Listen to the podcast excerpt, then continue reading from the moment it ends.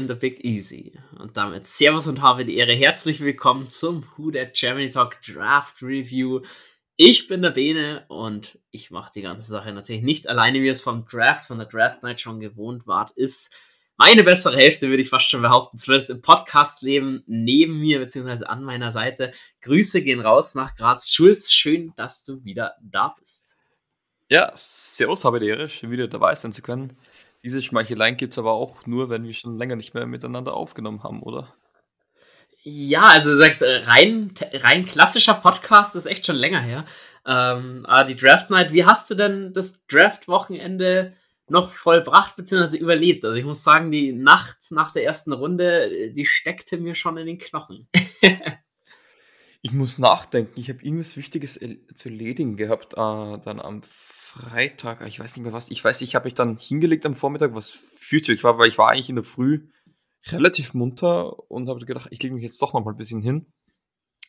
Chaos, völliges Chaos. Mein Schlafrhythmus ist es halt doch nicht mehr so gewohnt wie im Herbst, im Winter. Ähm, und dann hat mein ganzer Körper den ganzen Tag verrückt gespielt. Aber ja, ich habe mir dann noch die restlichen Runden angeschaut, so viel wie es geht. Weil es so viel wie es ging, ich musste leider arbeiten. Ähm, aber ja, aufregende Tage auf jeden Fall. Definitiv.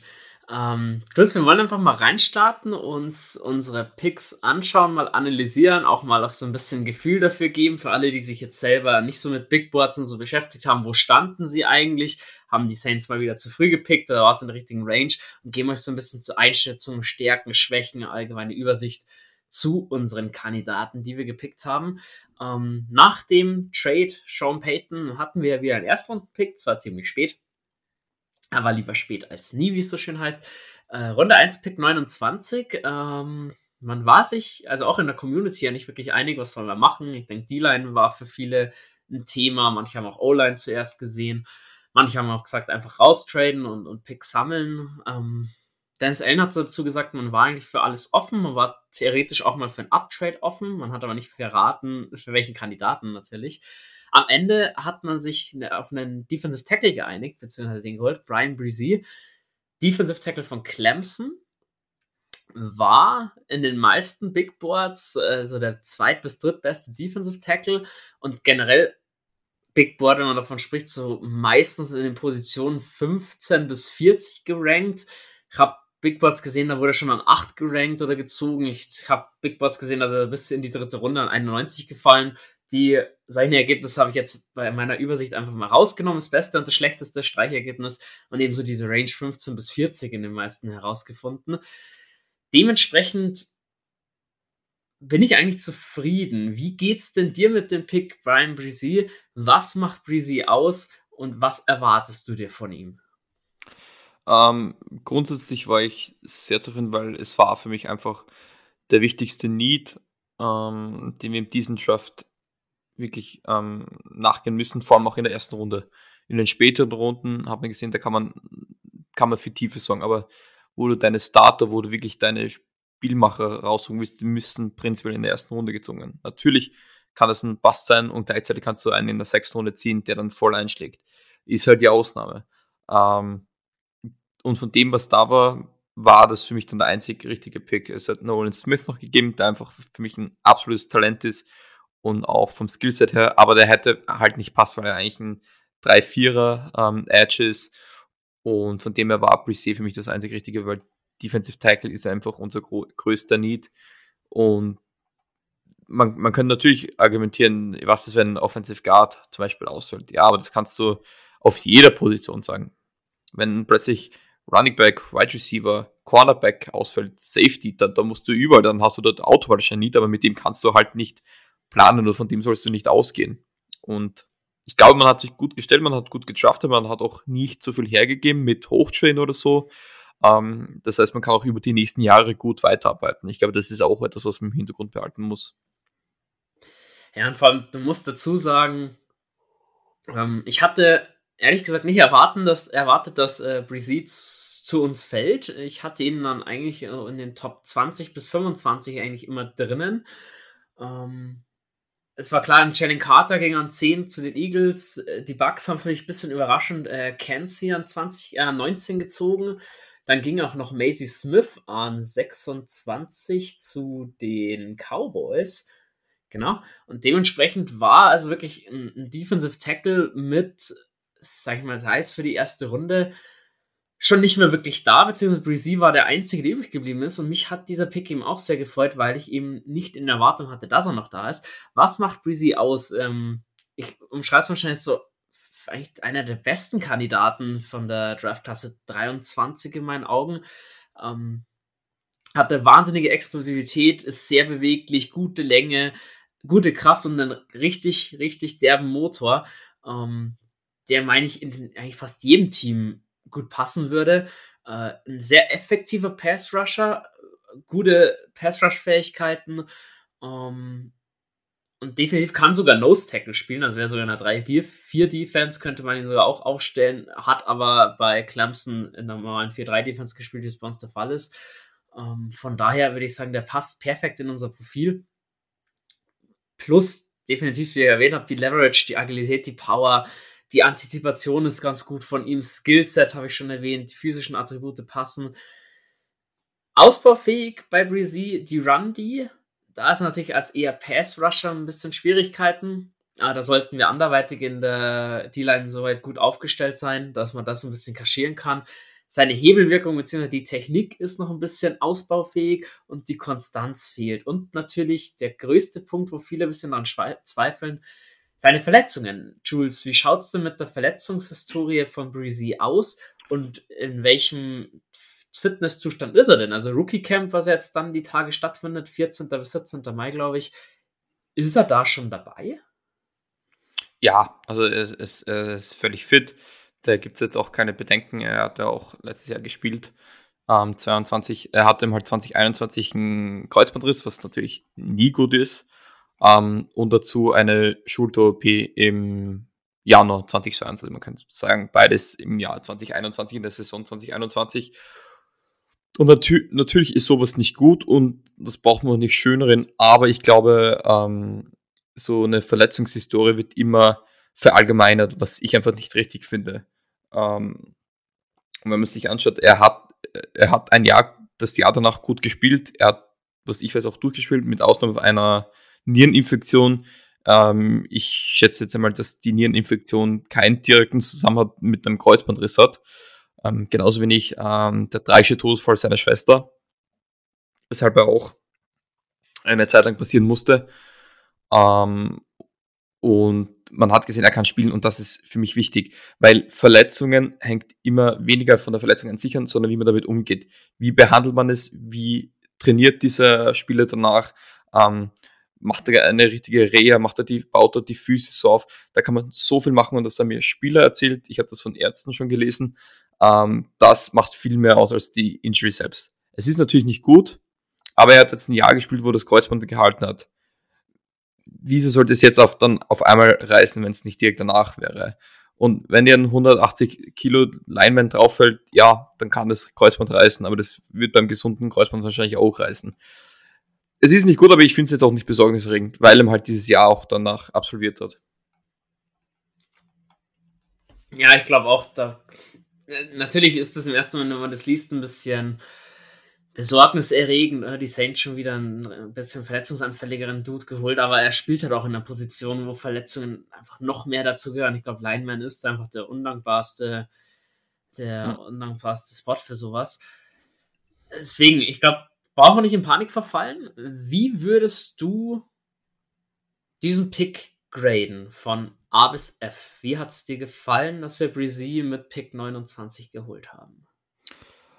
Ähm, mit der Tatsache wäre noch alles auf dem Board. Genau, deswegen wollte ich sagen. Gleich, wollen, wollen wir es schnell durchgehen, wer noch auf dem Board ja, war zu dem Zeitpunkt? Oder? Gehen wir, gehen wir es durch. Genau, also es war am, auf Board noch zusammen Nolan Smith, Edge, der ging dann zu den Eagles. Ähm, Anduke Isoma war noch da, ebenfalls Edge, der ging zu Kansas. Es war Brian Branch noch da, Safety. Es war Michael Meyer noch da, der wahrscheinlich kompletteste Tight End. Es war Will Levis noch da. Es Joey war Hyatt noch da. Kieran White, Torrance war noch da. Es wäre auch Isaiah Foskey noch da gewesen, auf den kommen wir dann gleich zu sprechen. Also es waren schon, oder auch ein, ein Porter Junior Cornerback war noch da. Ähm, ich finde, du hast einen ganz schönen Satz gesagt, den ich dir jetzt noch in Erinnerung rufen möchte. Man hat sich von Will Levis nicht locken lassen oder nicht aus der Ruhe bringen lassen, beziehungsweise hat seinen Plan für ihn nicht über den Haufen geworfen, was dir sehr imponiert hat. Magst du denn zu dem Satz nochmal Stellung beziehen? Habe ich das wirklich gesagt? Huh. Ähm, ja, nee. ich fand es wirklich besser, hätte es ein ja. Experte auch nicht sagen können. Hat mir sehr gefallen. Nein, weil vor allem die haben ein Big Board, wo sie sich hunderte Spieler wahrscheinlich anschauen. Das ist jenseits von dem, was wir als Ho Hobby machen und auch die Leute, wie zum Beispiel von äh, Finn von ähm, Walter Football, ich schon sagen, von äh, Courage sagt, der hat schon viel Zeit investiert und die, die Trainer, die Scouts, die machen ja nochmal das Zehnfache davon. Und es wird ein Szenario gegeben haben, wo auch so ein Quarterback in Reichweite ist, aber du hast mit Derek Carr einen langfristigen Quarterback und ja, du könntest es natürlich irgendwie managen, dass du mit einem halbwegs verkraftbaren, doch schmerzhaften Verlust du nach zwei Jahren abgeben kannst. Ich glaube, der Vertrag ist so aufgebaut, dass du da auch viel stashen kannst ähm, über die nächsten Jahre. Ähm, das ist quasi dasselbe Prinzip mit ähm, Base Salary in garantiertes Geld und wann ich glaube, also man wird Derek Carr ist der Plan, dass man auch die ganzen vier Jahre ihn hat. Deswegen wäre jetzt ein Rookie Quarterback nicht angebracht gewesen. Du brauchst einen Veteran als Backup den hast du mit James Winston. Nächstes Jahr kannst du dir sonst zur Not einen anderen suchen. Wir haben gesehen, wir haben die Andy Daltons, die Teddy Bridgewater und wie sie nicht alle heißen. Ähm, und natürlich, äh, es ist nicht, dass er nicht schlecht wäre oder ich, also hätte ich mich für einen Quarterback aussuchen müssen, ich hätte wahrscheinlich ihn genommen. Aber der Need ist einfach nicht da. Und die Needs waren auf anderen Positions und man hat sich deswegen von dieser Magie der Quarterback-Position nicht irgendwie in die Irre führen, äh, führen lassen. Und das zeigt auch Dennis Allen, unabhängig davon, ob es funktioniert oder nicht, das wissen wir noch nicht, er hat eine Linie, er weiß, was er haben will und er bleibt diese treu. Und das ist für mich schon mal immer wichtig zu sehen, ähm, dass sie da auch cool geblieben sind, sie sind nicht in Panik geraten. Ähm, wäre interessant zu sehen gewesen, was passiert wäre, wäre äh, Breezy kurz vom Pick auch noch vom Bord gegangen. Dann wäre es interessant gewesen.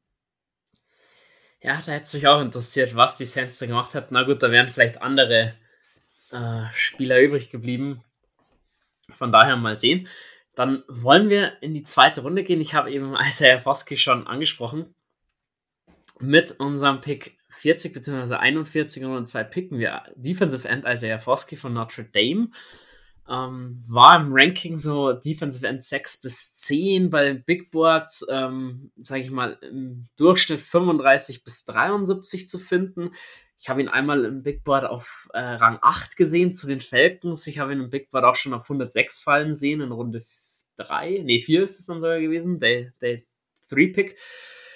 Insofern, ich habe ihn in der Range 40 bis 50 rum erwartet. Ähm, bist du denn im ersten Moment zufrieden mit einem Defensive End, dass man da nochmal nachbessert? Was könnte der Hintergedanke gewesen sein, dass man Foskey geholt hat? Und was kannst du zu Foskey sagen? Ähm, hat mir sehr gefallen, weil das wären für mich die ersten zwei Needs gewesen. Ähm, Idealfall Defensive Tackle, Defensive End, dass du diese Position targetest. Und ich glaube, die Saints wissen, was sie in Foskey kriegen, weil es war ja zum Beispiel direkt danach ist Bicho Cholari gegangen ähm, von LSU. Aber mir, mir, gefällt auch diese Vielseitigkeit, dass du, weil wir haben eine Tiefe auf der Defensive End Position. Du hast halt nicht wie ich dieses Datum. Du weißt, Cam Jordan, er wird es auch nicht mehr lange machen. Und dahinter hast du wahrscheinlich eine Rotation, die größtenteils von Grandison und Peyton Turner geführt wird. Aber jetzt auch keiner, der sich wirklich als Nummer 1 Spieler da etabliert. Und ich glaube, das wird auch nicht das Ziel sein. Ich erwarte mir auch keine 10 plus 6 von Foskett, das wäre falsch, aber er kann rotieren, er kann auch auf der Inside spielen. Um, und ich glaube, das ist etwas, was ihn sehr wertvoll macht. Und ich glaube, das ist auch etwas, was die Saints brauchen könnten. Und ja, also für mich ein sehr kluger Pick und auf jeden Fall nicht falsch.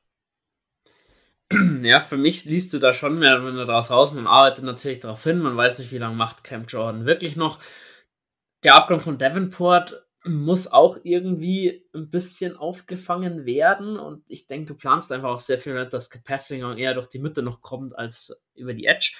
Von daher, wenn man sich Foski anschaut, per se von den Big Boards, die ich gesehen habe, sehr, ja, herausragendes Talent, ein Qualitätstalent irgendwo ähm, dargestellt. hat überragende athletische Fähigkeiten, eine gute Technik, äh, auch einen exzellenten Lebenslauf. Da haben wir auch einen Kandidaten, wo das nicht ganz so der Fall ist. Ähm, mit guten Leistungen. Ähm, ich sehe da so ein bisschen beim Hauptproblem ist eher die durchschnittliche Stärke. Also beim Bullrush würde er definitiv das eine oder andere Problem bekommen, musste mehr über die Technik und über den Speed kommen. Ähm, aber ein, hervorragender Pro-Prospekt der durchaus auch hätte in Runde 1 gehen können, je nachdem, wie der Ansturm auf die, auf die Edge gewesen ist. Uh, von daher in der Range perfekt. Gesagt, darauf achten bei Foski, auf seine Hände. Explosiv, gleich vom Start raus ist mir aufgefallen, wo ich mir sein Tape angeschaut habe. Ähm, auch das Working Off Blocks bzw. Übersicht und Richtungswechsel ist er schon sehr, sehr weit. Ich glaube, da braucht er nicht viele oder hat er nicht viele Anpassungsschwierigkeiten. Was eben zum Problem wird, ist seine bisschen fehlende Kraft. Ähm, und auch sehe ich das Problem gerade beim Outside Run, habe ich öfters mal Probleme schon am College gesehen. Da, wo die Saints eh ein bisschen verwundbar sind, wenn der Runway auskommt, dann wird Foskey, denke ich, gerade am Anfang nicht wirklich helfen können. Muss aber sagen, ich bin, ich habe mich dann doch sehr gefreut, als ich den Pick gelesen habe. Weil ja, ja, es waren noch andere da. Ähm, Branch wäre immer noch zu haben gewesen. Ähm, Cody Mouch für die O-Line wäre noch da gewesen. Äh, wer war noch da? Tipman für die O-Line. Musgrave Titan war noch da. Ochulari, hast du gesagt. Kian White wäre noch da gewesen, obwohl der ja auch nicht so ganz zwingend in unser System reinpasst. Von daher, ich war mit dem Pick wie mit Breezy clean, sagen wir es mal so. Ich hab's, es war rational nachvollziehbar, warum hat man ihn gepickt. Und das ist für mich muss ich sagen, seitdem, und jetzt muss man auch mal ein Lob aussprechen, die letzten zwei Drafts hast du gesehen, die Saints picken das, picken sehr need-basiert haben einen klaren Plan und lassen sich auch von diesem Plan nicht wirklich abbringen. Ja. Dann hast du ja vor, so schön gesagt mit Will Levis, dass man sich da nicht hat verunsichern lassen und mit den Stiefeln durchgezogen. Und das war ja, wenn du vor die Zeit von Dennis Allen mhm. als Head Coach schaust, schon mal anders, wo wir eben dann völlig überraschend den Peyton Turner gepickt haben, wo keiner gesagt hat, oder jeder gesagt hat, warum brauchst du den jetzt? Wir hatten noch andere Needs und so weiter und so fort. Und deswegen auch der Foskey-Pick für mich gut. Für mich ja, entweder A- wie bei Breezy oder B plus, so in dem Bereich sind wir auf jeden Fall drin. Ich würde eher zu B plus bisschen tendieren, aber ich bin da auch sehr zufrieden damit. Ja, ich muss sagen, ich bin gerne keine Fans, dass mir jetzt ein Grading macht, das ist wie wenn ich ähm, Stunden, wochenlang auf eine Klausur hinarbeite und vor der Klausur sage, wie gut ich gelernt habe, wie gut ich das jetzt gemacht habe man muss immer die Klausur warten und die Klausur ist dann, wenn sie wirklich am Feld stehen und spielen. Aber mir, ich, ich liebe es. Ich glaube, Dennis Allen liebt diesen Pick von allen Picks am meisten, weil du kannst, er liebt es, ich glaube, du kannst ihn gut in verschiedenen Fronts einsetzen, verschiedene Schemes. Genau, das, das ist das, was die Saints gerne spielen. Das ist auch so ein bisschen ihre Ideologie, ihre Ideologie ähm, aus Seiten der Defense und Isa, äh, Isaiah Foskey, glaube ich, kann das sehr gut erfüllen. Ob es wirklich tut, bleibt natürlich abzuwarten, aber ich glaube, vor allem diese Rotation, die er am Anfang einnehmen kann, diese Rolle, äh, kann sich auch sehr schnell äh, durch eine Starting Position ähm, umsetzen, wenn er wirklich diesen Impact bringt, diese Explosivität, die er halt aus dem College schon gezeigt hat. Er hat im, in beiden letzten Jahren, ich glaube, 11 Sacks, das ist halt auch schon mal mehr als solide. Und es bleibt halt abzuwarten, aber es ist ein Spieler, auf den ich mich freue. Ähm, werde ich wahrscheinlich im Camp ein bisschen mehr beobachten, sogar als Breezy. Und ja, ich, ich muss sagen, ich bin happy. Ich bin eigentlich auch sehr, sehr happy mit dem Pick. Und dann war natürlich die Diskussion Runde 3. Es waren durchaus noch ein paar Titans da. Unser Pick, äh, Pick Nummer 61, äh, 71 haben wir gehabt. Äh, waren ein paar Cornerbacks da. Es war durchaus Wide Receiver mit Hyatt war noch da. Oder Tillmann, den ich in meinem ähm, Mockdraft gezogen hatte an der Stelle, wäre noch zu haben gewesen wurde dann für mich ein bisschen überraschend kein Tight End in der Offensive, sondern Running Back. Äh, und auch jetzt nicht ähm, Tache Spears, den viele schon gesehen haben, und der Carbonet war an der Stelle ja schon weg, sondern Kandre Miller hat man sich geholt von der TCU. Ähm, war Ranking bei den Running Backs zwischen 5 und 10 am Big Board. Muss ich sagen, Big Board habe ich bei Kendra Miller keine Streichergebnisse. Also mein bestes und mein schlechtestes Ergebnis, was ich so gefunden habe, habe ich da jetzt mal reingenommen, weil die Range bei ihm wirklich arg auseinandergegangen ist von den Big Bots, die ich gesehen habe. Ähm, das beste Ergebnis war bei 57, das schlechteste bei 169. Also ich denke auch viele Leute, viele Scouts beziehungsweise viele ja, Journalisten, die diese Big Bots erstellt haben, wo ich mir so ein bisschen mein, mein eigenes zusammengestellt habe, waren sich da selber nicht einig. Auf meinem eigenen hatte ich ihn auf 83, also ein bisschen später, aber durchaus noch in der Range, wo wir waren. Ähm, zu Miller ist ein Two-Way Running Back, äh, beziehungsweise ein Third Down Running Back, ähm, ja, weniger, äh, kommt weniger über seine Explosivität, mehr durch sein Speed am Ende. Mit einer guten Antizipation für Cutbacks, ist mobil genug, äh, Outside-Linebacker wie die Edge zu schlagen, ein harter Läufer und ein guter Blocker. Für mich im ersten Moment, und auch wenn ich ihn auf, auf Tapes so sehe, so ein bisschen das Gegenteil von Elvin Kamara. Kann man das so stehen lassen? Und auch hier natürlich wieder die Frage, wie gefällt dir denn der Pick? Und wie überrascht warst du, dass ein Running wegkommt? Weil ich muss ehrlich sagen, er hat schon wieder so 2017 Vibes ein bisschen, äh, bisschen hervorgeholt. Ja, auf jeden Fall. Ähm, es, sind, es haben, glaube ich, viele den Titan erwartet oder Offensive Lineman. Aber wir, wir haben vorher schon zusammen angesprochen, die Saints bleiben ihrer Ideologie treu und ich glaube, das machen sie auch hier in diesem Fall. Weil was man nach dem Draft sagen kann, bevor ich jetzt auf den Pick gehe, der Need auf der Titan Position ist da. Aber man muss sagen, was die Saints gerne machen, ist auch einfach einen Veteran Titan holen. Vor allem, du brauchst vor allem einen im Blocking Game. Äh, ah, ja, im Blocking Game. Passing Game hast du natürlich mit Juwan Johnson, da hast du zumindest irgendwas da. Ähm, Cruel weiß man nicht, wie sich der wirklich etabliert und Taysom Hill, ja, Taysom Hill ist Taysom Hill. Ähm, Foster Moreau meinte auch, Dennis ist noch immer nicht von Bord, ähm, bei dem ja leider, leider Gottes Krebs ähm, diagnostiziert wurde.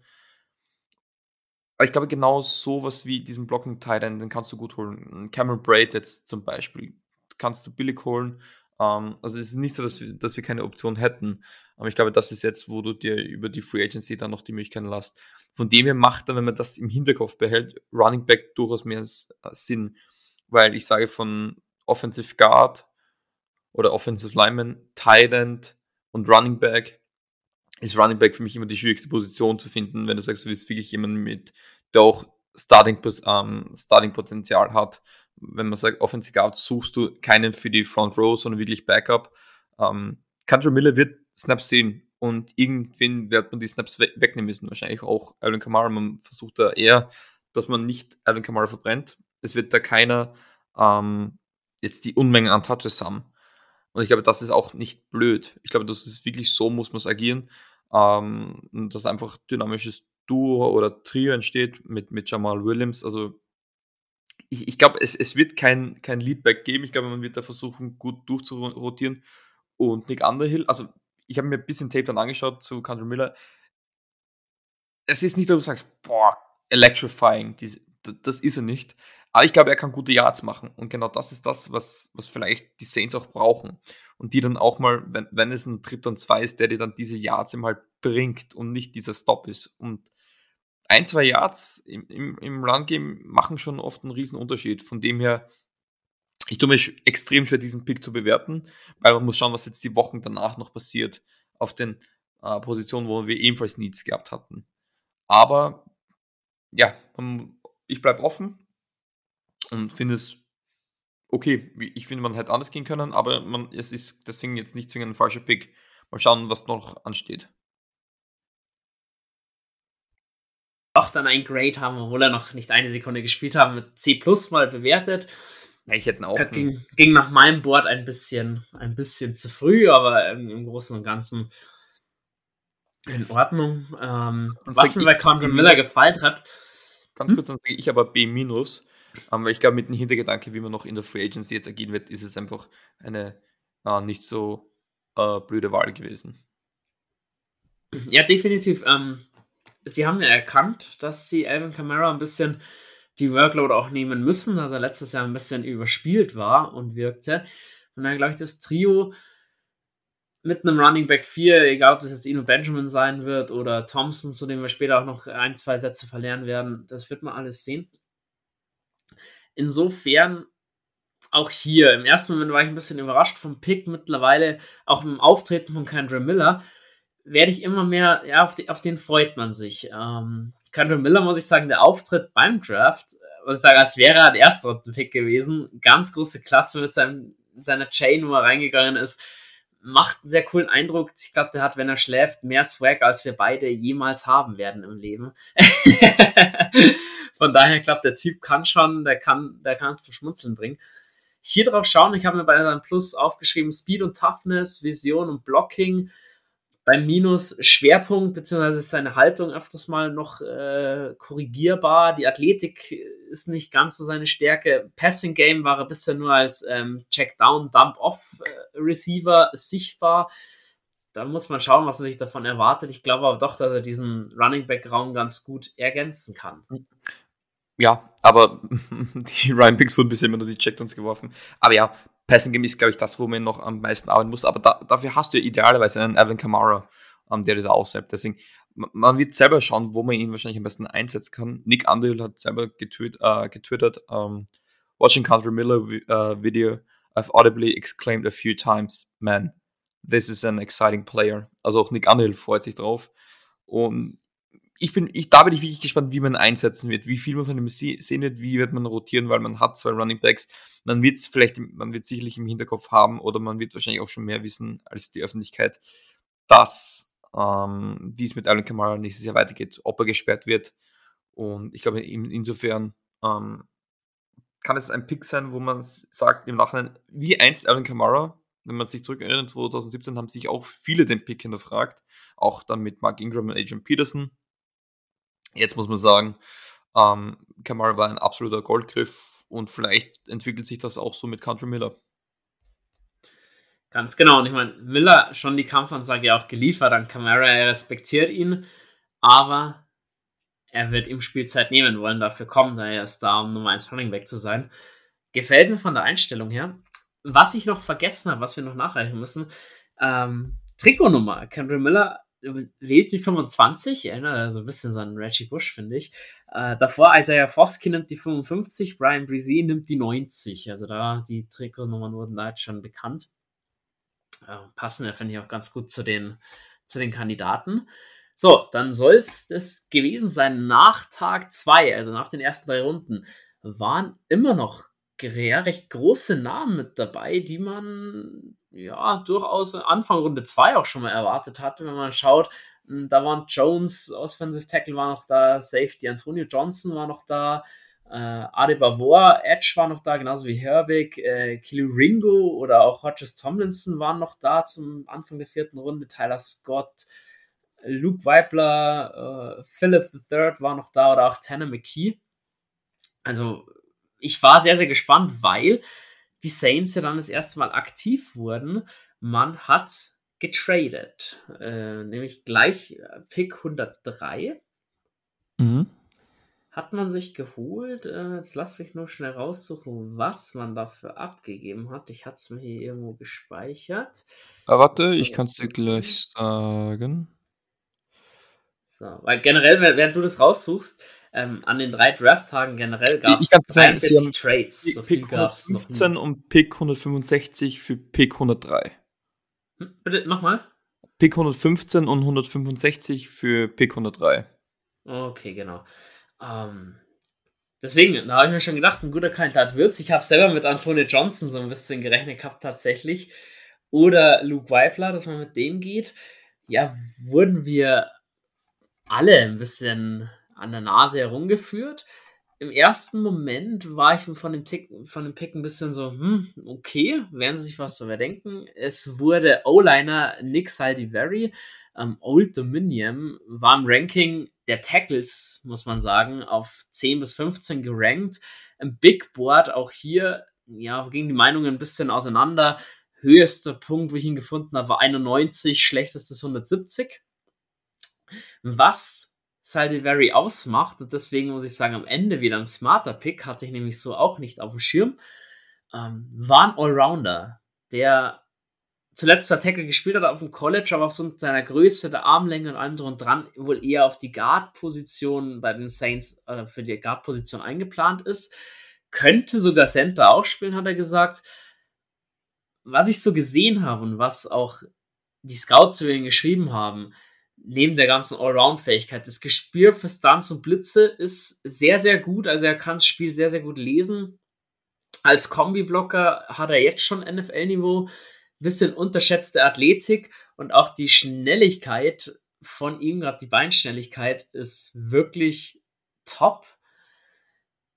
Braucht, wird ein bisschen Zeit brauchen. Das Potenzial gerade als Guard ist vorhanden.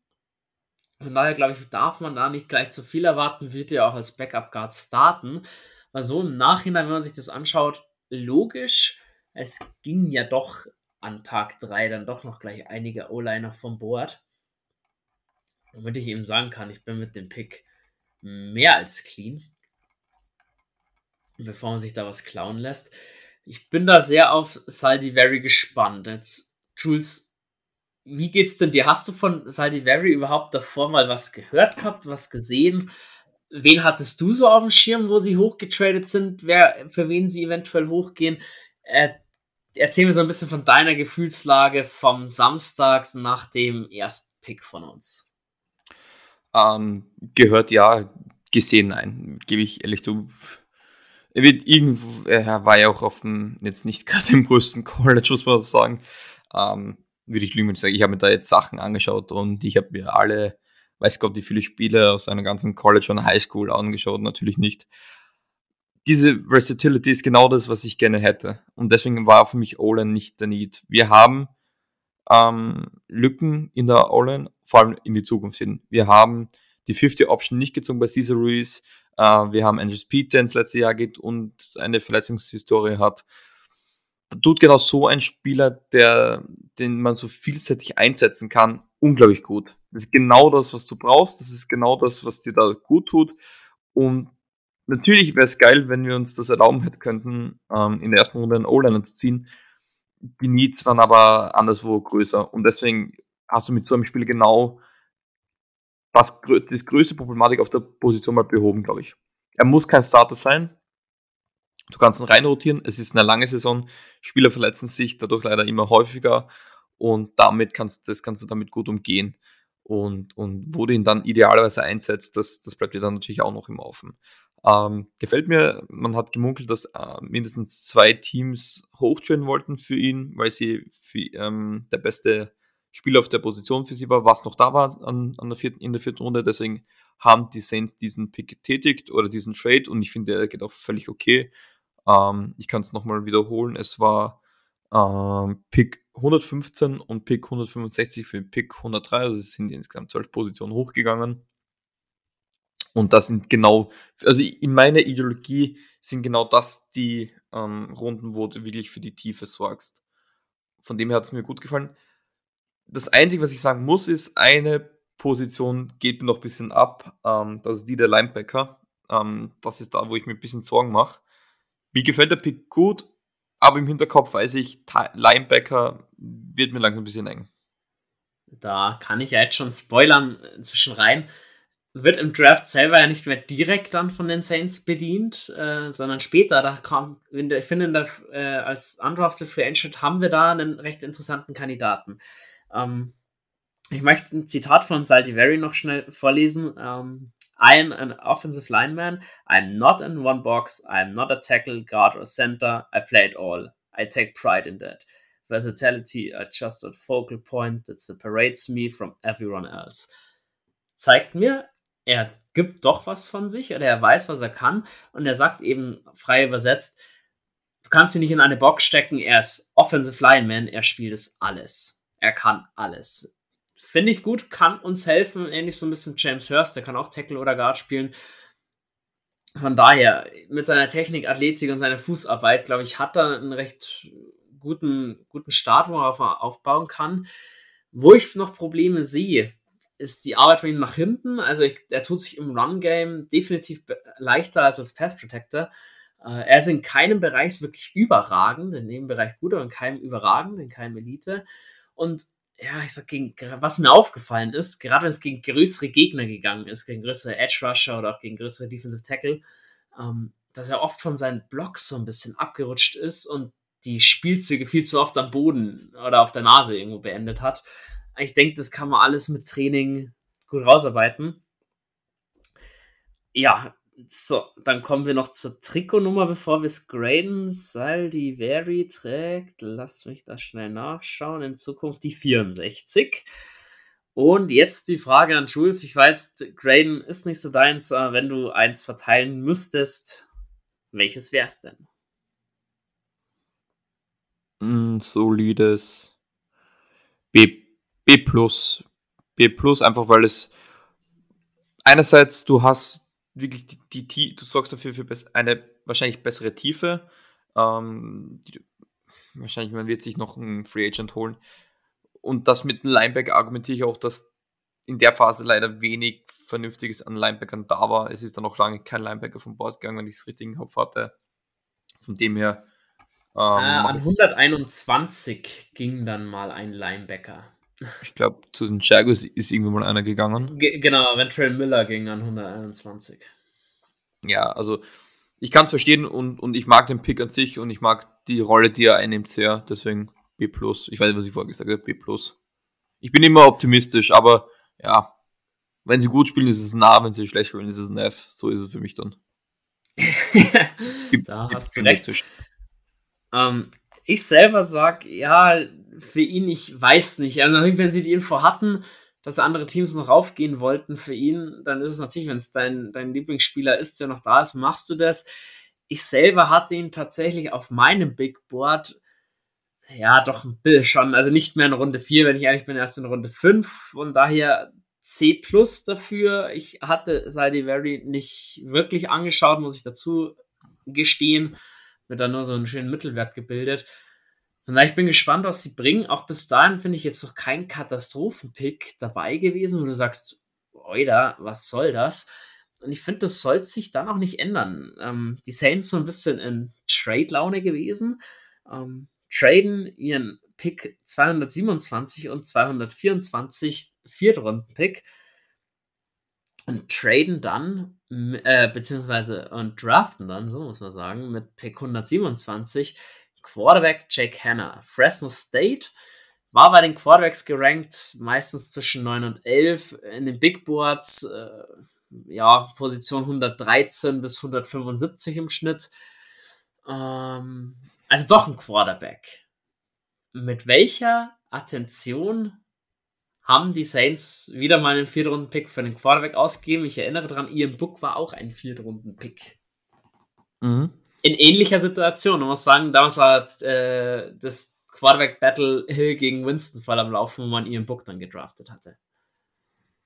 Man wird wahrscheinlich einfach mögen, ähm, was man so gesehen hat. Äh, er hatte ein paar Spiele ver verpasst 2020 wegen einer Verletzung.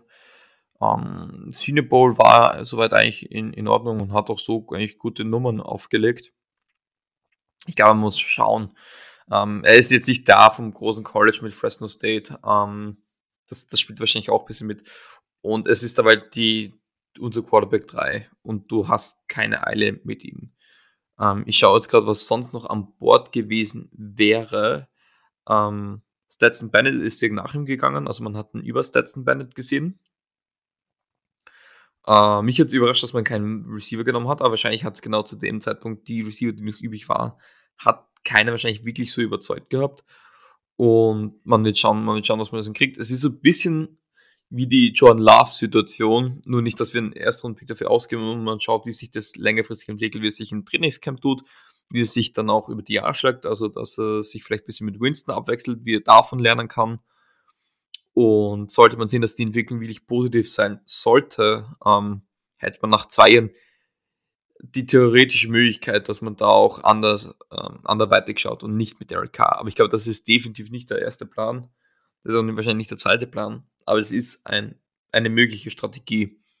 Und ja, es ist, das ist, wir reden davon möglicherweise ein Quarterback 10 und, und, und wenn ich jetzt sage, wie viel ich mir davon Quarterback 10 angeschaut habe, muss ich euch enttäuschen, es ist nicht viel.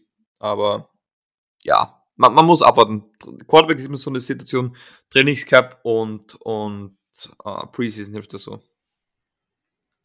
Ja, vor allem, er macht sich ja gleich äh, Sympathien. Er hat gleich erzählt, dass er die Nummer 9 wegen Drew Brees gewählt hat. Äh, Fotos aufgetaucht, er als Kind ein Reggie Bush Trikot trägt. Also er fühlt sich doch sehr verbunden mit den Saints und auch mit Derek Carr. Wollen wir uns mal Hannah genauer anschauen, ist für mich ja so ein bisschen dieser klassische Überflieger als äh, Signal Caller. Hat allerdings nicht so die prototypische Größe für die Position. Ist nur 6'1 groß. Gut, Drew Brees war auch nicht der allergrößte. 200 Pfund wiegt er.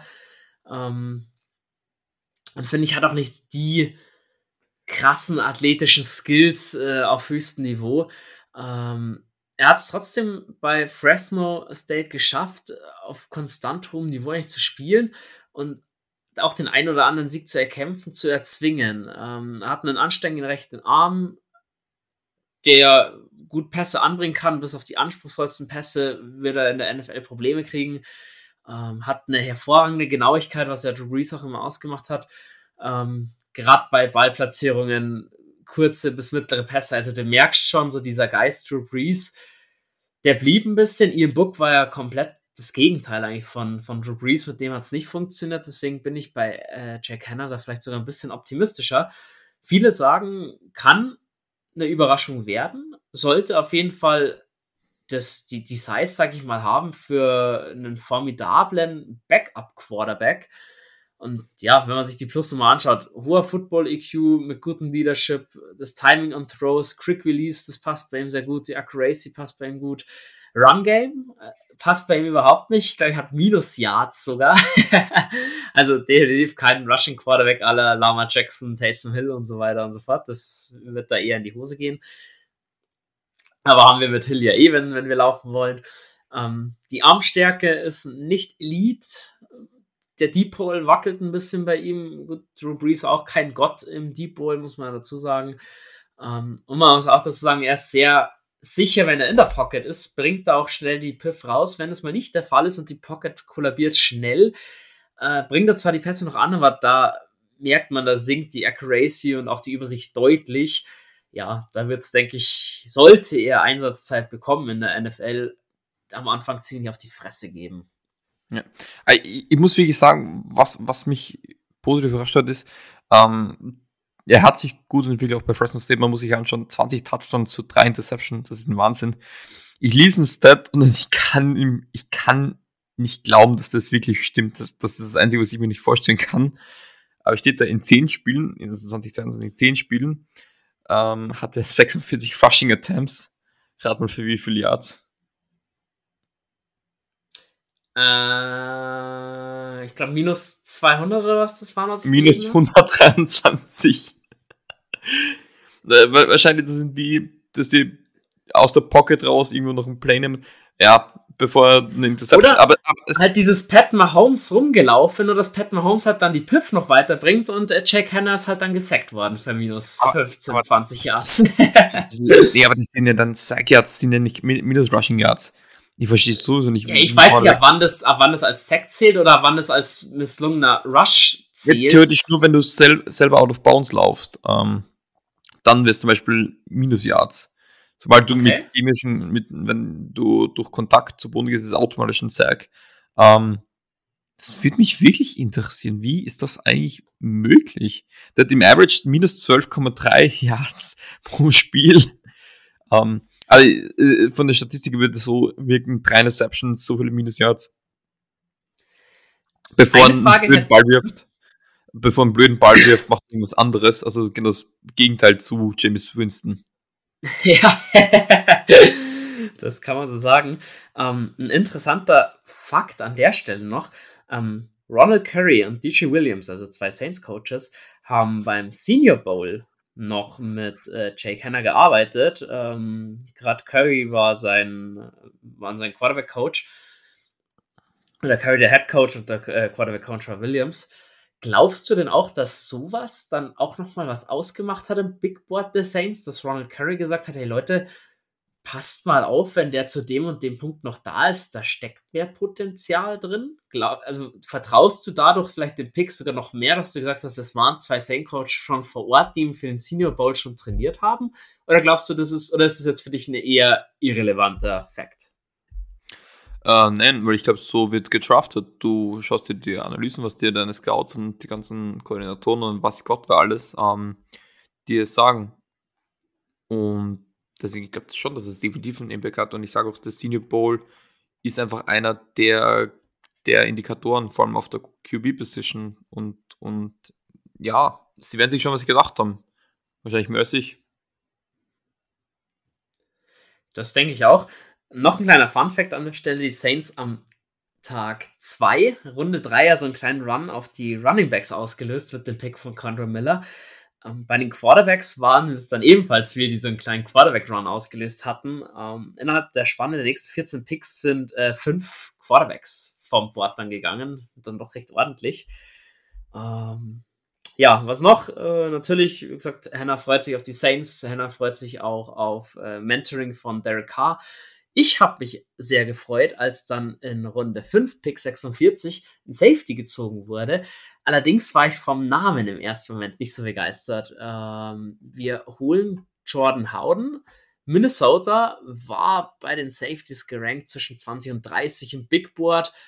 Habe ich ihn auch schon mal auf 149 gesehen, muss man aber fairerweise sagen, die meiste Zeit zwischen 180 und 257, ja, also wirklich ein, Late Rounder irgendwo ein äh, eingetaktet gewesen. Zwischen Runde äh, 6, äh, Runde 3 und, 7, was kann alles passieren, ne, generell. Stetson Bennett ist überraschend früh gegangen für viele. Der war genau, 6 klar, ist muss man dazu erwähnen. Muss man dazu erwähnen. Ähm, natürlich, es ist auch immer, du pickst ja dann, also ich sag gerade, wenn es dann Richtung Runde 5 geht, das muss dann nicht mehr zwingend auch ein andererseits Backup-Potenzial haben, sondern, also außer es wird ein Stil natürlich, da kannst du schon so ein bisschen Risiko picken, da kannst du wirklich schauen, wo kriegst du vielleicht noch wirklich ein Talent oder ja, da zockt man jetzt ein bisschen mit dem Pick. Ah, deswegen, ich finde bei Jordan Howden, wenn man ihn anschaut, musste mir natürlich auch dann erstmal Tape ansehen. Mir war der Name auch nicht wirklich geläufig im ersten Moment. Ich habe schon gewusst, Free Safety, sehr roh.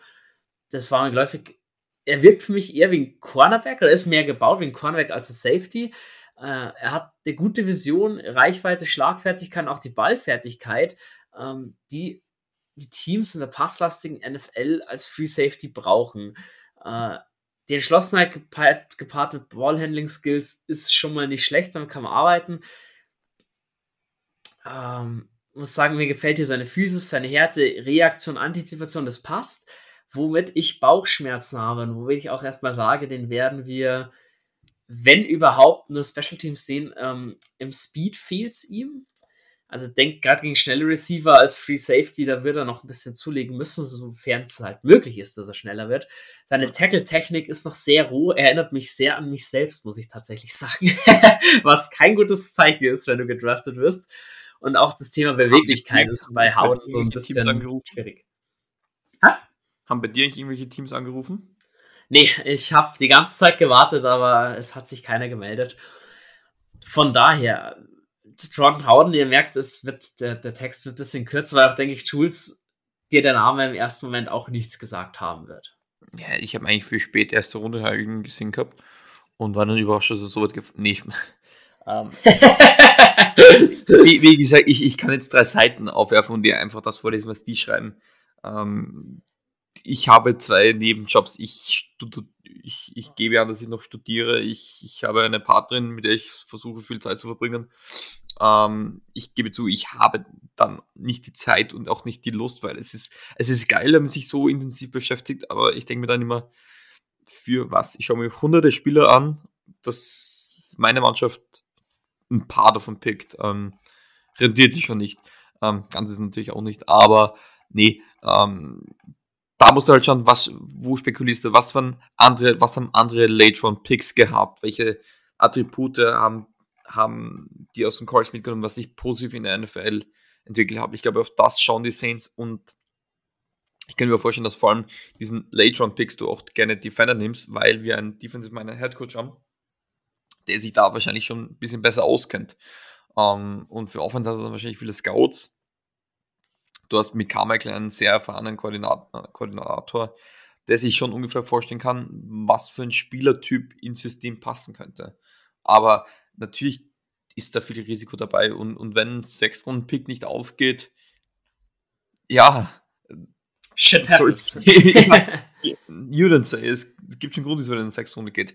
Kann ein Hall of Famer natürlich auch, aber das muss jetzt nicht die, die, die, die ähm, das Ziel sein für die nächsten. Von dem erwartest du weit nicht so viel von dem Erstrunden-Pick, da gebe ich dir recht. Wobei ich sagen muss, wenn man sich anschaut, wer nach, ähm, wer nach Howden noch so gegangen ist, ah, da waren schon ein paar gute Namen mit dabei, wenn ich sagen muss. Noah Sewell, Linebacker, hast du ja von angesprochen, ging an 148. Mhm. Ähm, Henry Tutu ging an 167. Der wäre so ein Kandidat gewesen. Äh, mhm. Antonio mhm. Johnson, Safety, der für mich ja überraschend an Tag 3 noch da war, ging an 160 zu den Jaguars. Auch de, äh, Daniel Scott. Auch da, genau, der wäre noch da gewesen. Da waren schon so ein paar Namen, wo ich eigentlich überhauen gesehen hätte, aber gut, die Saints-Fans wissen. Und wer auch noch auf dem Board war, was mich auch überrascht war, der dann aber eine Runde. Also halt, bevor, wir, bevor ich jetzt so eine super Überleitung mache, kommen wir noch schnell ähm, zur Trikotnummer, die Howden tragen wird, die Nummer 31. Und ich ranke ihn jetzt mal mit einem Grade, einen C-. Also ich habe ihn wirklich viel später gesehen und aufgrund dessen, was alles an Bord war, ja, mit Gutwollen C- eher ein D, muss ich sagen. Das ist eigentlich der Pick. Ja, ist jetzt vermisst zu sagen, aber im ersten Moment für mich der schlechteste Pick, den hm. die Saints ja. gemacht haben. Der kam für mich wirklich mindestens eine Runde zu früh. Ja, ich würde nicht das sagen. Ich glaube, da ich, ich hätte da den Need auf der Linebacker-Position halt dann doch höher gehabt. Ähm, ja, aber ich, ich will halt gerne das Big Board von den Saints sehen, wieso du sagst, ähm, Antonio Johnson, nee, den lieber nicht. Oder auch ein Christopher Smith, der noch da war, nee, lieber nicht. Oder Daniel Scott, dass man die nicht gezogen hat an der Stelle. Das ist für mich ein bisschen nicht nachvollziehbar, sage ich dir, wie es ist. Ja, ich, ich verstehe es ehrlich gesagt auch nicht. Ähm, vor allem, ich glaube, dass das, was zum Beispiel ein Noah Sewell hätte, gut eigentlich ins, ins System gepasst. Und ja, ich weiß nicht, also. Aber wie gesagt, ich, ich, ich habe mich nicht etliche Stunden damit ähm, beschäftigt. Ich, mich würde interessieren, wie viel, wie viel Zeit eigentlich in so diesen Late-Round-Picks da reingesteckt wird. Das würde mich wirklich interessieren, ob die sagen, okay, der oder der, scheiß drauf, wir würfeln's. Ähm. uh, also ich glaube tatsächlich schon, dass das sogar sehr viel mehr Zeit ist, als wir denken, was da rein investiert wird. Aber gut, wir können, können es natürlich nur schätzen. Zurück zu meiner Überleitung. Ebenfalls noch auf dem Board, der dann bis in Runde 6 zu uns gefallen ist, ähm, war Wide Receiver A.T. Perry. Holen wir mit Runde 695 also Pick 195. Und auch hier gab es einen Trade. Und bevor wir auf A.T. Perry ein bisschen eingehen wollen, schauen wir uns den Trade an. Wir geben einen Siebtrunden-Pick 2023 und Adam Troutman ab na, zu den Broncos für diesen Pick 195 insofern für mich überraschend, dass man einen Wide Receiver holt und kein Tight End. Ähm, Jules, siehst du uns denn auf der Tight End Position trotzdem noch stark genug aufgestellt oder erwartest du dann noch was, was über die Free Agency? Es, es, wird, es wird definitiv noch was passieren. Uh, das kann ich mir eigentlich nicht vorstellen. Veteran Moreau ist noch nicht vom Tisch und, und ich glaube, das ist mal, das, das kannst du gut über die Free Agency, von das, was die Saints wollen, um, ähm, ich glaube, das kannst du dir gut über, über die Free Agency dann noch holen. Also das kann ich mir eigentlich nicht vorstellen. Also ich freue mich auf jeden Fall, äh, dass Skrull ein bisschen sich zeigen darf. Wird er definitiv um den Spot Nummer 3 kämpfen dürfen. Ähm, klar, man, du hast mit Hill einen Hybriden, aber keinen klassischen gelernten Tight Du hast mit Juwan Johnson einen, einen uh, Catching Tight Du brauchst eigentlich höchstwahrscheinlich schon noch was Richtung Blocking Tight Mal sehen, was die Saints da machen. Ähm, ja, Adam Troutman am Ende drei Jahre da gewesen, hast ihn mal in Runde 3 geholt. Äh, wir haben immer so ein bisschen gewartet, dass er gerade als Catching-Teil ein bisschen äh, mehr in Erscheinung tritt, kam nie. Gerade sein zweites Jahr war ja absolut NFL-unwürdig, das musst du an dieser Stelle schon sagen. Ja, gemischte Gefühle, sagst du, war es Bast. Äh, noch schnell deine letzten Worte zu Adam Troutman. Ja, vom Drittrunden-Pick, du hoffst ja halt schon irgendwie, dass der sich da als ein guter Starter etabliert. Das ist leider nicht passiert. Er war hervorragend im Run-Game und, und das rechne ich hoch an, aber es war am Ende des Tages dann einfach zu wenig. Es war wohl einfach zu wenig. Bin gespannt, was er bei den Broncos leisten kann unter Sean Payton. So, dann widmen wir uns jetzt A.T. Perry. Wird die Nummer 17 tragen, sagen wir gleich am Anfang, bevor ich das vergesse. Ähm, kam von Wake Forest. Ranking bei den Wide Receivers ganz interessant, war immer so zwischen 9 und 14 gerankt oder auf den Big Boards äh, die meiste Zeit im Bereich 93 bis 133, würde ich sagen. Ich habe ihn auf 85 schon mal gesehen. Ich habe ihn auch mal auf 171 fallen sehen. Ähm, wie würdest du A.T. Perry als Wide Receiver bezeichnen. Vielleicht hattest du ihn ja sogar den noch auf dem Schirm, wo du dich so ein bisschen für den Draft fit gemacht hast. Beziehungsweise du selber ja Wide Receiver. Was macht ihn aus und warum fällt einer, der eigentlich so Runde 3, Runde 4 äh, protected war, bis in Runde 6? Hat definitiv, also mich hat es wirklich sehr überrascht, wieso ähm, ATP dann doch so weit fällt. Ich habe da also so Drittrunden-Pick, ähm, dass er als Wide Receiver 7 gehandhabt wird. Er ist ein großer Receiver, der auch schnell ist. Ähm, er ist jetzt nicht der, die die Explosivität hat, aber die macht er halt immer, immer Speed. Also er ist wirklich wie so ein Auto, das immer und immer und immer mehr beschleunigt. Ähm, ja, also ich, ich muss sagen, das hat mich schon überrascht, dass er dann so, ähm, so, so tief fällt und dass der andere Receiver dann doch über ihn genommen wird. Vielleicht einfach, weil der Spielertypus, ähm, wie er ist als dieser tarmäßiger Ex-Receiver, vielleicht nicht, nicht unbedingt gebraucht wird, weil was, was ist er noch schnell? Er ist ähm, äh, 6'3, das ist ungefähr, wo bist du da? Da bist du knapp unter den, ja, was bist du da? 1,87 circa. Ähm, das ist schon mal gut. Er ist ein bisschen sloppy, also ich sage, er ist jetzt nicht der, der die, die schönsten Routen läuft. Ähm, oder zumindest nicht gleich alle Routen, den ganzen Route Tree perfekt laufen kann, aber dann hast du eben halt äh, Shot Plays, ähm, Jump Balls, das sind das, wo du holst, Comeback Routes, das hat mir sehr gut gefallen. Und ich glaube, dass man, man wird nur man wird nicht erwarten, dass er gleich reinfüllt und, und die ganzen hohen Snap-Count haben wird. Das wird definitiv nicht passieren. Aber ich glaube, man, man wird so ein bisschen auch das, was man sich wahrscheinlich von ähm, Dragon Smith erwartet hat, dass vielleicht das ein A.T. Perry besser machen kann. Und man hat definitiv für die Zukunft ein Lead auf der Receiver-Position und glaube ich auch etwas, das man definitiv in, innerhalb der ersten zwei Runden des nächsten Drafts angehen muss, weil man weiß noch immer nicht, wie man mit Michael Thomas weitergehen wird. Ähm, und ja, momentan haben wir nicht viele gute Starting Receiver an Bord, muss man halt auch sagen. Aber an sich ist es, glaube ich, kein schlechter Pick und der durchaus eine Upside haben kann, der durchaus positiv überraschen kann. Vor allem, wenn Derek Carr mal tief gehen will, muss es nicht immer Shahid oder Olave sein. Und das kann ihm halt so, so ein bisschen, ähm, wer war das noch schnell, der dann zu den Patriots, ähm, von den Patriots gesigned wurde, ähm, dort aber auch nicht wie gespielt hat, Lil John Humphrey. Lil John Humphrey, ein bisschen erinnere mich an, an den Typen. Selten am Feld, aber wenn er am Feld ist, ähm, hat er eigentlich immer Leistung gezeigt und vielleicht versucht man den einfach mehr einzubauen. Und der Need ist noch nicht unbedingt da, dass er dieses Jahr viele Snaps sehen muss, aber vielleicht die, über die Jahre drauf hin, wenn man nicht weiß, wie es mit Michael Thomas weitergeht, ähm, welche Receiver du dann noch lang, langfristig haben wirst. Von dem her, glaube ich, ist, ist ein Perry durchaus ein Reach, der sich ähm, der aufgehen kann. Muss auch sagen, es gibt ja auch off the field. Ähm, das ist halt auch so ein bisschen die Sache, aber. Genau, wollen wir gleich darauf eingehen. Ähm, ich hatte ihn schon im Blick für meinen Mockdraft, aber eher für die vierte Runde haben wir gedacht, ah, so weit will er noch nicht fallen zu unserem ur ursprünglichen Pick 115 oder was wir hatten. Ähm, von daher habe ich mich dann für Tillmann in Runde 3 entschieden. Ähm, hat für mich schon die, ich, das, das, Talent, sich in der NFL durchzusetzen, ähm, hat, also ich sag, die Messwerte beim Combine überragend. Ähm, hat eine ideale Länge, eine gute Geschwindigkeit, gerade das Tiefe dann heraus, eben wenn er, wie du sagst, ein Auto beschleunigen kann. Hervorragende Hände. Man kann, glaube ich, diese exklusive Rolle voll ausführen. Ähm, ist nicht ganz so beweglich, wie man sich wünschen würde. Du hast auch schon diese Routenthematik ein bisschen angesprochen, er eher dazu neigt, die abzurunden, was seine Effektivität auf kurzer Distanz gerade ein bisschen verringern sollte.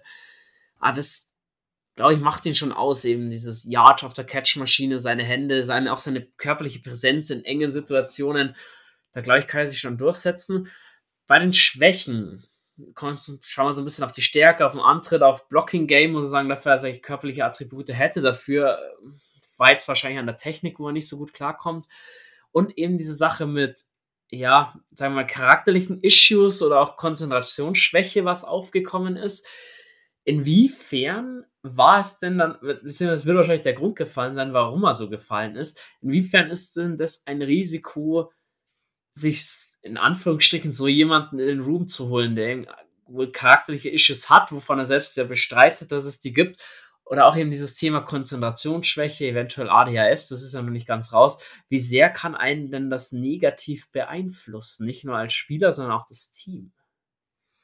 Ich, ich bin, das Ding geht leider keine Medizin, ich kann das nicht wirklich sagen, sollte in der Art, wie was, was ich weiß, ist, ähm, ich weiß, wie es bei mir ist, wenn ich Football gespielt habe, oder Flag, was heißt nur Flag Football, ähm, wenn du spielst, du, du bist da ein anderer Typ, du bist einfach in deiner, du bist in deiner Zone und das ist, also bei mir war das egal, ob Training oder Spieltag, ähm, ich, ich war einfach komplett anders, wie wenn ich sonst drauf bin. Ich glaube, das ist bei vielen Sportlern so, das ist jetzt nicht auf den Fu äh, Football reduziert, das ist, glaube ich, in jedem Sport so. Vor allem, das ist auch das mit der Leidenschaft. Ich glaube, dass, ähm, wenn man sich ein bisschen mit der Ideologie von Pete Carmichael auseinandersetzt, was absolut interessant und faszinierend ist, ich habe mich da mal ein bisschen eingelesen, ähm, dann ist es ist genau das eigentlich, was die Saints nicht haben wollen. Deswegen glaube ich ähm, nicht alles, was da berichtet wird. Ich sage nicht, dass das nicht stimmt. Ich, ich sage einfach, dass einfach Journalisten haben da nicht diesen, diesen Inside wie, wie andere Spieler und keiner kann in seinen Kopf reinschauen. Das ist einfach so. Ähm, deswegen mache ich mit der Eingegen eigentlich wenig Sorgen, weil ich glaube einfach, er ist einer, ich, ich glaube, er ist einfach die von Spielern, die gut ins System passen. Und wir haben gesagt, was war das Größte, was uns an den Saints genervt hat? Eben dieses Underneath-Game. Es hat nicht funktioniert, weil jeder hat es gewusst. Jetzt hast du einen, mit dem kannst du das Spiel sehr schön in die Vertikale ziehen. Das heißt nicht, dass du ihn suchst, aber das heißt einfach, dass das Underneath-Game Underneath Game besser funktionieren kann. Und das ist wieder das System. Was ist die Ideologie? Und das machen die Saints, finde ich, hervorragend. Ob es funktioniert, ist wieder was anderes. Aber ich glaube, man sieht zumindest eine Ideologie und was sie machen wollen. Ich glaube, das ist schon ähm, etwas, was man auch positiv applaudieren muss. Und ich glaube, das ist für Runde 6 ein, definitiv ein vermeintlicher Stil. Äh, also A plus, muss ich tatsächlich sagen, weil ich eben nicht erwartet habe, dass der in Runde 6 noch geht. Ähm, A.T. Perry hat selbst gesagt, er ist ein bisschen überrascht mit den Charakter-Issues, dass das aufkam. Er selber sieht das natürlich ganz anders, war ein bisschen verwirrt, dass er da noch gefallen ist, aber gut. Ähm, Dennis Allen hat dazu gesagt, also er fühlt sich trotzdem gut auf der Titan-Position. Ähm, er war selber auch überrascht, dass A.T. Perry fällt, fällt und fällt und musste dann einfach raufgehen, weil er wollte ihn dann doch unbedingt haben. Also da haben sie dann doch so ein bisschen den Plan geändert, aber natürlich für so, für so einen Kandidaten kann man dann äh, seinen Plan schon ein bisschen ändern. Äh, der SN hat jetzt gesagt, äh, wenn du an den Jungen glaubst, dann geh rauf und hol ihn dir. Insofern nachvollziehbar. Und ich glaube auch, dass A.T. Perry an der Stelle, wenn wir wieder mit fünf Wide Receivern starten, durchaus den 53-Mann-Roster schaffen kann. Also klar wird sich mit Traquan Smith und auch mit Kirken Merritt etc. pp. kämpfen darum, aber das Potenzial ist da. So. Ja. Und wir, wir tendieren ja dazu, dass wir verletzte Receiver haben, muss man auch sagen. Ganz genau. Dann Angeblich. schauen wir uns, bevor wir den Draft im Allgemeinen noch ein kleines Ranking verpassen, beziehungsweise einen kleinen Grade, Gesamtgrade die undrafted Free Agents an. Natürlich nicht alle, um Gottes Willen. Ähm, man muss jetzt an der Stelle zu sagen, von den 90 Roster-Spots sind 85 vergeben. Also die Saints könnten in der Free Agency noch ein bisschen, ein bisschen tätig werden. Du hast auch unter anderem zum Beispiel einen Gore oder Luton schon entlassen, um auch hier mit Luton ein bisschen Cap frei gemacht. Welche Namen müsst ihr als undrafted Free Agents so ein bisschen auf dem Zettel haben? Ähm, Orchie Unfairney, Outside Linebacker von Vanderbilt, der war auf dem Big Board so zwischen 182 und 250 gerankt, kriegt von uns auch 226.000 Dollar garantiert. Hat mich gewundert, der war für mich eben auch Kandidat für die sechste, siebte Runde. Der kann eben so dieses ja, Loch auf Linebacker ein bisschen stopfen. Ich glaube auch, das war ein Riesenkandidat, wenn die Saints ihre siebte Runden Picks behalten hätten. Der, den sie da gezogen hätten. Auch Outside Linebacker Nick Anderson von Tulane, sollte man mal gehört haben, hat 25.000 Dollar garantiert gehabt. Tight Position hast du Joel Wilson von Notre Dame geholt. War auf dem Big Board undrafted, dem hast du 90.000 garantiert. Catching Tight End, nicht mehr, nicht weniger, also nicht der Troutman-Ersatz. Dann hat man Wide Receiver Shaq Davis geholt, ähm, war auf dem Big Board zum Teil siebte Runde, mehr undrafted, dem hat man auch 215.000 Dollar garantiert. Dann hast du O-Line, Offensive Guard, Tackle Mark Evan Third von Arkansas geholt. Der war auf dem Big Board ebenfalls siebte Runde bis undrafted. Dem garantierst du ebenfalls 241.000 Dollar. Dann Alex Filstom, Illinois, war auf dem Big Board undrafted Free Agent, 60.000 Dollar garantiert. Und Running Back Sir Roderick Thompson Jr., Texas Tech, war im Big Board ebenfalls siebte Runde bis undrafted. Das sind so diese undrafted Namen, die so ein bisschen auf dem auf dem Zettel haben solltet, weil man gerade von äh, Sir Roderick Thompson und auch von Unfairney sagt, die könnten rein auch wenn es nur für die Special Teams ist im ersten Moment, die könnten tatsächlich das Roster schaffen. Das ist die erste Einschätzung. Deswegen finde ich schon interessant und was du sagen musst, die Saints greifen zum Teil ja, ich meine, ist ein, immer so ein bisschen Wettbieten auch um die undrafted Free Agents, aber sie greifen doch ordentlich in die Tasche. So ein Sechstrunden-Pick kriegt im Schnitt so 215.000 Dollar, ein Siebtrunden-Pick kriegt noch knapp über 100.000 Dollar. Also man war dann von den Spielern doch überzeugt und hat sich gedacht, die zwei Siebtrunden-Picks, die man weggetradet hat, das Geld hauen wir jetzt trotzdem auf den Kopf, was ich gerade anvernehme, muss ich sagen, gefällt mir richtig gut und ich glaube, der kann sowohl der Marco Jackson, den wir ja noch nicht gesehen haben, oder auch Zach Bourne durchaus, wenn der ein gutes Camp hat, den Platz im 53-Mann-Roster streitig machen. Ja, Camp und da wird da unglaublich viel weiterhelfen, wie die dann wirklich performen und was sie wirklich können. Aber wie gesagt, das sind alles Reach, Reaches. Man muss schauen. Du hast das Practice Squad, die, die, das sind die Spieler, wo du sagst, da kann das werden, die müssen aber noch heranwachsen, wo du sagst, die müssen sich jetzt auch entwickeln. Du sagst, die, da ist jetzt nicht mit Start oder so, die müssen sich noch entwickeln, denen muss man Zeit geben. Langzeitinvestments, wenn man so will. Geht meistens nicht auf. Wenn du einen dabei hast, der dir einen Starter oder ein Backup liefern kann, musst du das mit Handkuss nehmen. genau, wäre dann ein absoluter Win. Gut, Schulz, am Ende Grades. Ganz kurz, ich bin bei den Saints zwischen B und B minus. Ich glaube, man kann es mit einem B, also ich würde es mit einem B abstempeln. Ich finde es eigentlich ganz in Ordnung. So schlecht war der Draft nicht. Sehr need-basiert, muss ich sagen. Den einen oder anderen Reach hast du mit dabei. Aber im Großen und Ganzen für mich nachvollziehbar, was er gemacht hat. Wie gesagt, der Howden-Pick ist für mich ein bisschen unverständlich. Hat man da mit dem Stil von Perry im ersten ein Wett gemacht. Die Undrafted Free Agent, finde ich, hast du den einen oder anderen bekommen, der im Draft noch erwartet wurde ich bin im Großen und Ganzen zufrieden damit, was sie dieses Jahr gemacht haben und ich freue mich mega, dass es jetzt langsam wieder losgeht. Wie ist denn, bevor wir dann noch zu einer kleinen News kommen, dein Ranking bzw. dein Grade für den Saints Draft? Ich, ich würde sagen B minus bis, ich würde sagen B bis A plus, ähm, B plus bis A minus. Ähm, ich hätte gern Linebacker gesehen, aber wahrscheinlich war die Klasse der Linebacker oder die, was sie gern gehabt hätten. Mm, Linebacker-Klasse war aber dieses Jahr wirklich nicht so tief, muss ich sagen. Also die war, nicht, nicht, so gut, muss ich ehrlich das zugeben. Linebacker kommt vielleicht nächstes Jahr dann wieder was Besseres. Das, das ist ja auch das, was reinspielt. Du es hilft dir nicht, wenn du dir den besten Linebacker vom Board nimmst, wenn der deiner Meinung nach nicht gut ist, weil es ist scheißegal, ob das der Nummer 1 Linebacker gerankt ist oder der Nummer 10 Linebacker gerankt ist du musst schauen, wie gut kann er in der NFL spielen. Und das ist halt, ich, ich, ich weiß nicht, wie das die Saints beurteilt haben. Deswegen tue ich da ein bisschen abziehen, auch der Howden-Pick. Hätte ich jetzt so ein bisschen hinterfragt, aber es ist kein Pick, wo ich da sage, den hätte ich gar nicht gemacht. Also ich kann jeden Pick gutens Gewissen vertreten, vor allem die ersten.